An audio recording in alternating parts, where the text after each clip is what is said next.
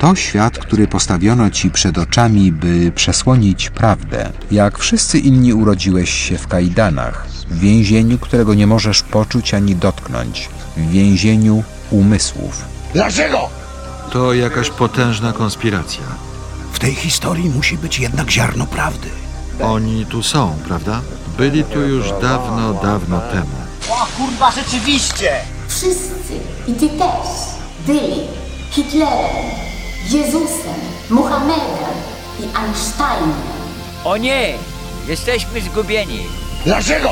Kurwa! Co tutaj dużo mówić, doktorze, rok 2020 jest wyjątkowy przede wszystkim za sprawą koronawirusa. Tegoroczne wakacyjne plany wielu z Was musiały zostać poważnie zmienione. Dlatego, nawiązując do akcji Zostań w domu, zapraszamy wszystkich słuchaczy do domu z Amelinium, gdzie odwiedzimy wiele egzotycznych pałacyków, w których aż roi się od władców, których śmiało możemy nazwać foliarzami. To jest amelinowe!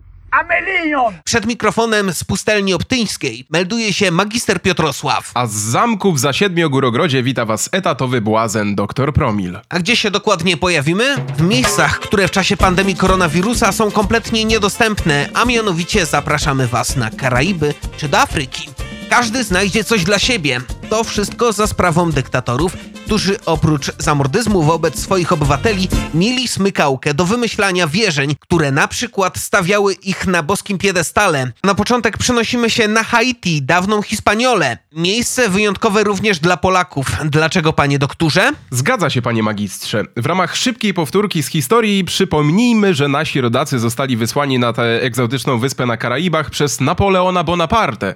Nasi legioniści walczyli tutaj z powstaniem czarnoskórych i mulatów, wielu z nich przepłaciła to życiem, a reszta została już tutaj na zawsze. Ale my akurat Polonią nie będziemy się zajmować, ale lokalnymi wierzeniami, jakimi jest voodoo, nie mylić z wódą, oraz osobą, która zbiła na tym ogromny kapitał polityczny. Chodzi oczywiście o Papadoka. A kim był ten cały Papadok? Pod tym pseudonimem doktorze ukrywał się François Duvalier. Rządził on na Haiti od 1954 roku aż do swojej śmierci w roku 1971. Duvalier przyszedł na świat na początku XX wieku, w czasie kiedy władzę na Haiti dzierżyła elita złożona z mulatów. Czarnoskóra ludność żyła w nędzy. Młody Duvalier studiował medycynę na Uniwersytecie na Haiti. Później rozpoczął naukę w Stanach Zjednoczonych. W roku 1943 brał udział w sponsorowanej przez Stany Zjednoczone kampanii mającej na celu powstrzymanie szerzenia się różnych chorób tropikalnych,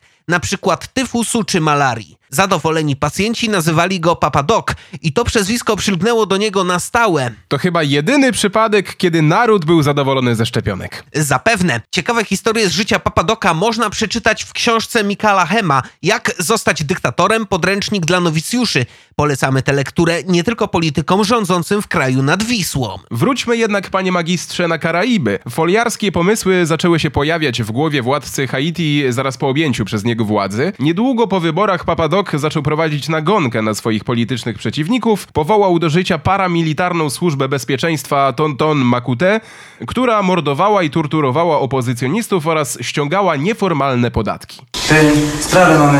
Dawaj walizkę. Nie mam kluczyka. Twój pech.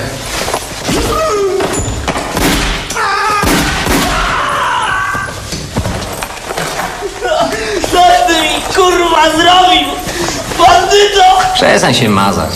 Chłopaki nie płaczą. Nazwa oddziału pochodzi od mitycznej postaci zwanej Tonton Makute, która łapie do worka niegrzeczne dzieci, aby je pożerać na śniadanie. To prawie jak u nas Jerzy Urban. Myśli pan, że prawicowe mamy opowiadają bajki, mówią jak będziesz niegrzeczny, to przyjdzie gender, Gender wsadzi cię do wora i wrzuci do jeziora. Jeziora i ci kutasa obetnie. Członkowie tej jednostki dołożyli wszelkich starań, aby uzasadnić swoją nazwę.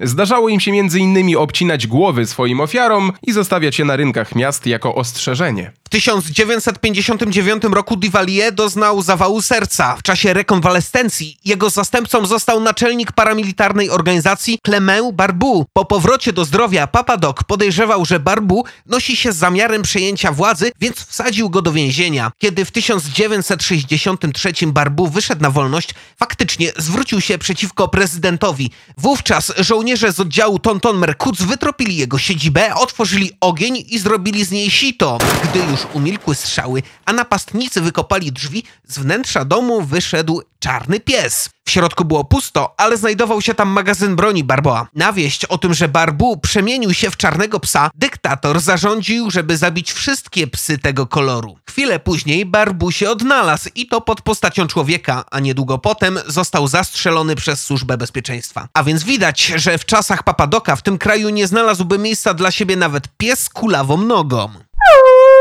W latach 60. niewielkie oddziały partyzanckie rekrutujące się spośród Haitańczyków żyjących na obczyźnie usiłowały zająć kraj. Po śmierci jednego z partyzantów Duvalier nakazał odrąbać mu głowę i przynieść do pałacu na bryle lodu. Mówiono, że spędził z odciętą głową długie godziny usiłując zyskać wgląd w plany buntowników za pomocą swoich nadnaturalnych zdolności. Proszę cię, zacznij mówić. Zacznij mówić. I tak dochodzimy, drogi doktorze, do kultu jednostki i to dosłownego. Papa Doc zmienił barwy flagi Haiti z czerwono-niebieskiej na czerwono-czarne, czyli kolory symbolizujące voodoo. Jak czytamy w książce Jak zostać dyktatorem poradnik dla nowicjuszy, pewien antropolog Wade Davis zdołał dostać się w szeregi najważniejszej w kraju organizacji voodoo, tajnego stowarzyszenia Bizongu.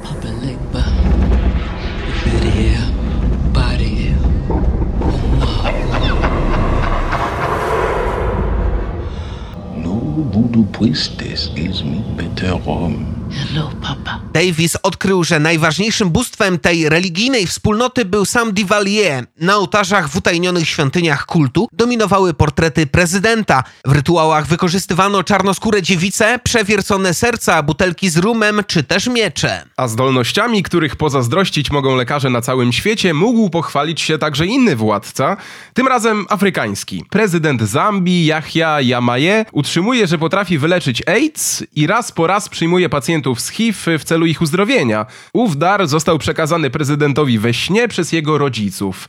Cudownych rodziców mam.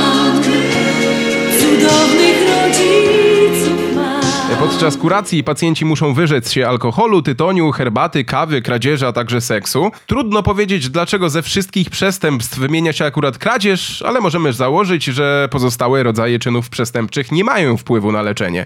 Zainteresowani otrzymują tradycyjne rośliny lecznicze wraz z zaleceniem, aby na czas prezydenckiej terapii przerwali przyjmowanie leków antywirusowych zachodniej produkcji. Prezydent deklaruje, że umie również leczyć astmę i bezpłodność u kobiet. Robię cuda w seksie. 200 zł za godzinę. Tylko panie.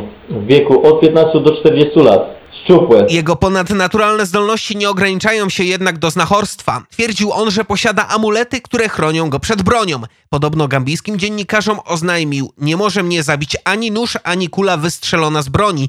Chyba, że taka jest wola Boga. Co do boskości, wróćmy jeszcze na Karaiby, dokładniej na tę samą wyspę, gdzie rządził Papa Doc, tylko za miedzę, a mianowicie do Dominikany. Tutaj swoich boskich przymiotów próbował nauczyć obywateli Rafael Trujillo, despota rządzący Republiką Dominikany. Kazał on wznieść w stolicy tego kraju Ciudad Trujillo, czyli dzisiejszym Santo Domingo, wielki neonowy znak głoszący Bóg i Trujillo, a w dominikańskich kościołach wywieszono slogan o treści Bóg w niebiosach, Trujillo na ziemi. Pan Trujillo to zresztą bardzo ciekawa postać, która rządziła przez ponad 30 lat. Wyjątkowo okrutny, rządny władzy i bogactwa zgromadził w tym czasie fortunę wartą miliard dolarów. Swoim imieniem tyran też nazwał m.in. najwyższy szczyt na Karaibach. W czasie jego rządów nie brakowało również przemocy. Krwawo rozprawiał się z opozycją. Ciekawe jak z opozycją rozprawia się natomiast rząd San Escobar. Ich ziemia z pewnością nie jest płaska, tylko jest jedną wielką górą koksu. A to już koniec trzeciego odcinka podcastu Dom z Amelinium. Serdeczne dzięki. Na koniec pamiętajcie o naszym adresie mailowym. Przypominam, dom z amelinium.gmail.com. Możecie nam tam słuchać swoje laleczki voodoo lub pół litra voodoo. Czekamy na wasze foliarskie pomysły, które powinny pojawić się w naszym podcaście. Do usłyszenia!